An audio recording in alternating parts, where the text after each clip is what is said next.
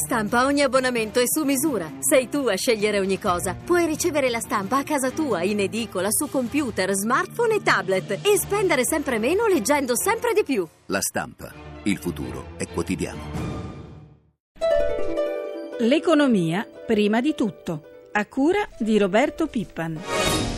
Proporremo un piano articolato, alcune misure che possono essere di breve termine senza costi e poi altre misure invece che richiedono dei costi. Per queste ultime bisognerà trovare la compatibilità complessiva. Ma accanto a questo stiamo anche ragionando su delle ipotesi a medio termine. Noi abbiamo bisogno da un lato di aumentare il numero di posti di lavoro che però vengono creati dall'economia naturalmente, non vengono creati dal Ministero del Lavoro. Dall'altro lato abbiamo bisogno di distribuire meglio questo lavoro e la concentrazione sui giovani, sulla disoccupazione giovanile ora è un obiettivo non solo italiano ma europeo. Buongiorno da Sandro Merini. Abbiamo appena sentito la voce del Ministro del Lavoro Giovannini, che ha ribadito ieri sera al TG1 l'impegno del governo di fronte all'emergenza occupazione. Sullo stesso argomento è intervenuta ieri anche la leader della CGIL, Susanna Camusso, in occasione della commemorazione di Massimo D'Antona, il giuslavorista ucciso nel 99 dalle Brigate Rosse.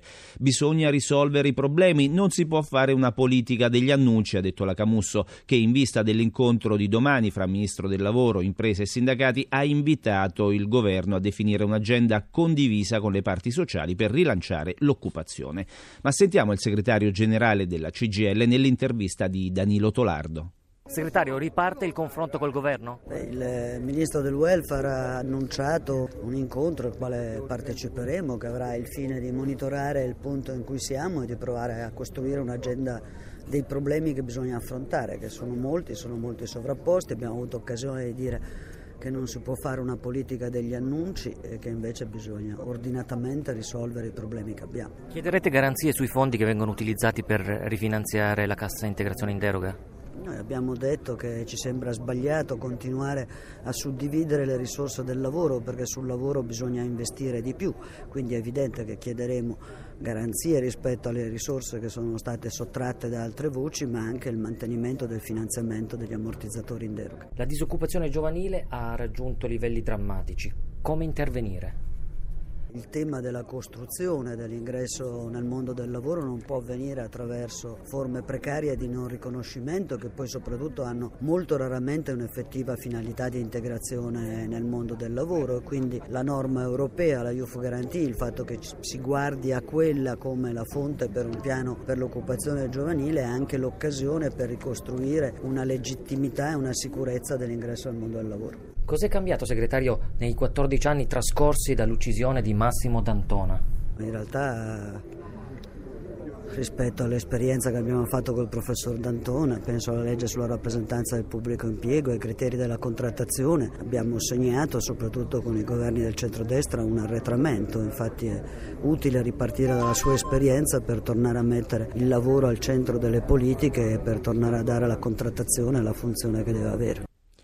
Il crollo della domanda interna fa precipitare i conti dell'industria italiana, ma l'opportunità di rialzare la testa per i prossimi mesi potrebbe arrivare dalle commesse dall'estero. Secondo l'Istat, infatti, gli ordinativi tornano positivi, anche se il dato relativo al fatturato resta negativo, in caduta da 15 mesi. Sentiamo Amalia Carosi. Dopo 4 mesi bui si apre uno spiraglio per gli ordinativi dell'industria italiana, cresciuti a marzo dell'1,6% rispetto a febbraio. Il confronto con un anno fa continua ad essere impietoso, in 12 mesi sono diminuiti del 10%, ma grazie alle commesse dall'estero, che hanno inciso per il 3,6%, l'industria italiana intravede una luce. Antonio Focillo, segretario confederale UIL, il dato positivo sugli ordinativi è una luce in fondo al tunnel o un fiammifero? Credo che sia più un fiammifero, perché il dato peggiore è soprattutto il calo del fatturato, che raggiunge ormai il 15° mese consecutivo e arriva addirittura a quello che era nel 2009. Di fronte a questa situazione credo che bisogna intervenire immediatamente e incisivamente per rilanciare l'economia produttiva italiana. Per far aumentare il fatturato dell'industria italiana, come rilanciare i consumi interni? Per aumentare i consumi bisogna finanziare salari, pensioni, e per finanziare salari e pensioni o si fanno i contratti oppure si interviene tramite la leva fiscale. Leva fiscale che significa una riduzione della tassazione sui redditi da lavoro, ma anche sui redditi, sugli investimenti delle imprese. Domani all'incontro del governo con le parti sociali, quali misure chiederete per il rilancio globale dell'economia italiana? Chiediamo che ci sia una tassazione ridotta sia sulle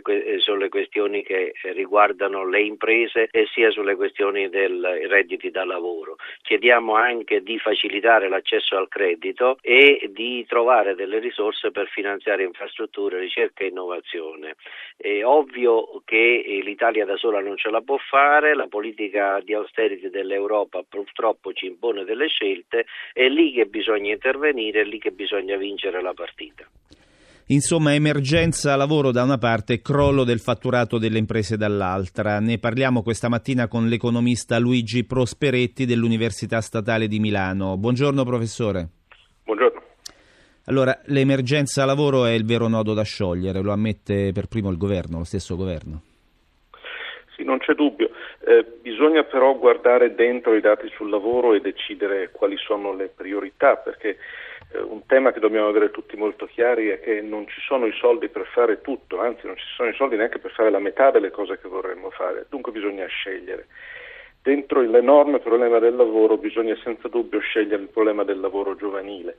Stiamo ormai andando verso il 40% di disoccupazione per i giovani, mentre il livello di disoccupazione per il resto dei disoccupati è grosso modo stabile. Noi dobbiamo assolutamente abbassare il costo che le imprese sopportano per dare lavoro ad un giovane e per abbassarlo bisogna abbassare il cosiddetto cuneo fiscale tra stipendio e costo, abbassarlo per i giovani, abbassarlo per gli italiani a basso salario. Questo è il modo fondamentale per cominciare a rimediare il dramma della disoccupazione giovanile e rilanciare i consumi dell'economia.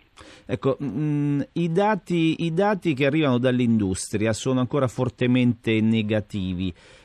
Quanto preoccupa il persistere di questa situazione, secondo lei? È molto preoccupante perché vede, una crisi brusca e violenta ha degli effetti dolorosi ma non cambia il tessuto produttivo. Una crisi che va avanti da mesi come questa distrugge aziende che non verranno mai più rifatte. E quindi c'è una perdita permanente della capacità dell'economia di produrre, soprattutto nel tessuto delle piccole e medie imprese che sono il nostro tesoro nazionale, il motivo per cui l'Italia è conosciuta principalmente nei paesi esteri. Queste imprese stanno frequentemente morendo, più dura la recessione più ne morranno e alla fine della recessione avremo una base produttiva ridotta. Questo è il problema fondamentale. Per rilanciare i consumi interni e quindi rimettere in moto il sistema produttivo nazionale, secondo Focillo della UIL bisogna restituire potere d'acquisto ai salari attraverso anche il taglio del cuneo fiscale. È d'accordo o ci sono anche altre strade? No, sono d'accordo, ma va fatto in maniera selettiva. Come dicevo, bisogna privilegiare i lavoratori a basso reddito e soprattutto i giovani. Questo è il modo migliore per risolvere i problemi strutturali del nostro mercato del lavoro e per dare ossigeno all'economia. Se riduciamo il cuneo per i salari più elevati non avremo gli stessi effetti benefici. Insomma, i soldi sono pochi e bisogna concentrarli. Bisogna proprio concentrarli anche ripensando bene se valga la pena ridurre le imposte sulla casa. La casa, anche quella di proprietà, è tipicamente posseduta da persone anziane e con reddito relativamente più elevato. Noi bisogna intervenire sui redditi più bassi e sui giovani perché questo è il cuore del problema. Si va verso anche un aumento dell'aliquota IVA a luglio. Ecco, secondo lei questa bisogna mantenere questo aumento oppure si deve pensare ad altro? È un aumento per così dire ad orologeria, nel senso che è stato deciso molti mesi fa in assenza di interventi correttivi che assicurassero un gettito comparabile. Questi interventi non ci sono stati, quindi se dobbiamo rispettare i parametri europei temo che sia inevitabile, sarà un ulteriore elemento di aggravamento della domanda per consumi. Allora, se l'IVA però dobbiamo aumentarla, cogliamo finalmente l'occasione per riequilibrare le aliquote. In Italia c'è una grande selva di aliquote IVA che favoriscono degli enormi flussi di evasione. Ci sono un sacco di studi che lo dimostrano. Prendiamo finalmente l'occasione e mettiamo le mani e disboschiamo questa giungla delle aliquote. Grazie professore, buona giornata. Faccia a faccia di oltre un'ora ieri a Palazzo Chigi tra il vicepresidente della Commissione europea e commissario all'industria Antonio Tajani e il presidente del Consiglio Letta. Tajani aveva incontrato in precedenza anche il ministro dell'economia Saccomanni. Negli incontri si è discusso dei prossimi consigli europei su energia e politica industriale, ma anche della situazione dei conti pubblici italiani. Vittorio Cota ha intervistato Antonio Tajani.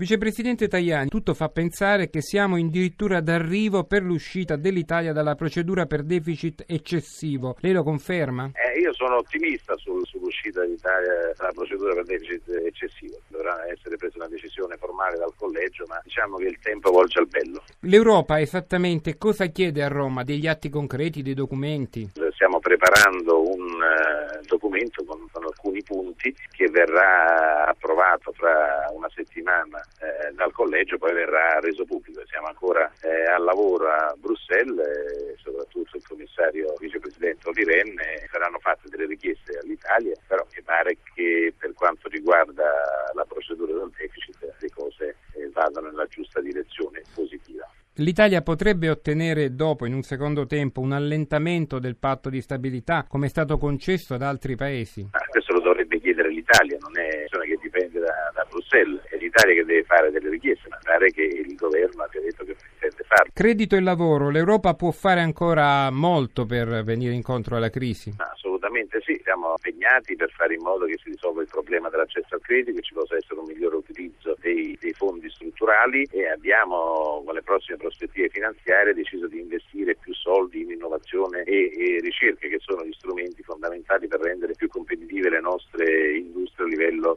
globale, come intendiamo investire di più a favore delle piccole e medie imprese per la loro internazionalizzazione, per il venture capital, che è uno strumento importantissimo per l'accesso al credito, a favore delle piccole e medie imprese che operano nel settore turistico. Lo sport in Italia ha una dimensione economica rilevante. Nonostante una leggera flessione negli ultimi anni, il settore genera un giro d'affari di circa 25 miliardi di euro. E a sottolineare la forte connessione con l'economia è stato il numero uno di BNL, Luigi Abete, intervenuto nel convegno Sport, Lavoro e Responsabilità, promosso per sostenere le attività sportive come fattore di crescita economica per il Paese. Sentiamolo. Beh, certamente ha un rilievo sempre crescente, perché oggi è l'1,6% del PIL, vale 25 miliardi e quindi è sicuramente a livello globale, in modo anche più significativo che l'Italia, un'attività crescente anche da un punto di vista economico. Quello che noi dobbiamo valorizzare però è l'effetto indiretto che lo sport produce, non solo quello diretto, cioè che consente una migliore qualità della vita, un miglior senso di responsabilità, una consapevolezza delle regole e dei comportamenti, e quindi consente di fare bene anche gli altri mestieri, quelli che si fanno durante la giornata di lavoro piuttosto che nel mondo delle attività culturali o nelle attività sociali. Quindi vediamo questa sinergia sia in termini diretti sia in termini indiretti. Quella in termini diretti è crescente, quella in termini indiretti è comunque assoluta.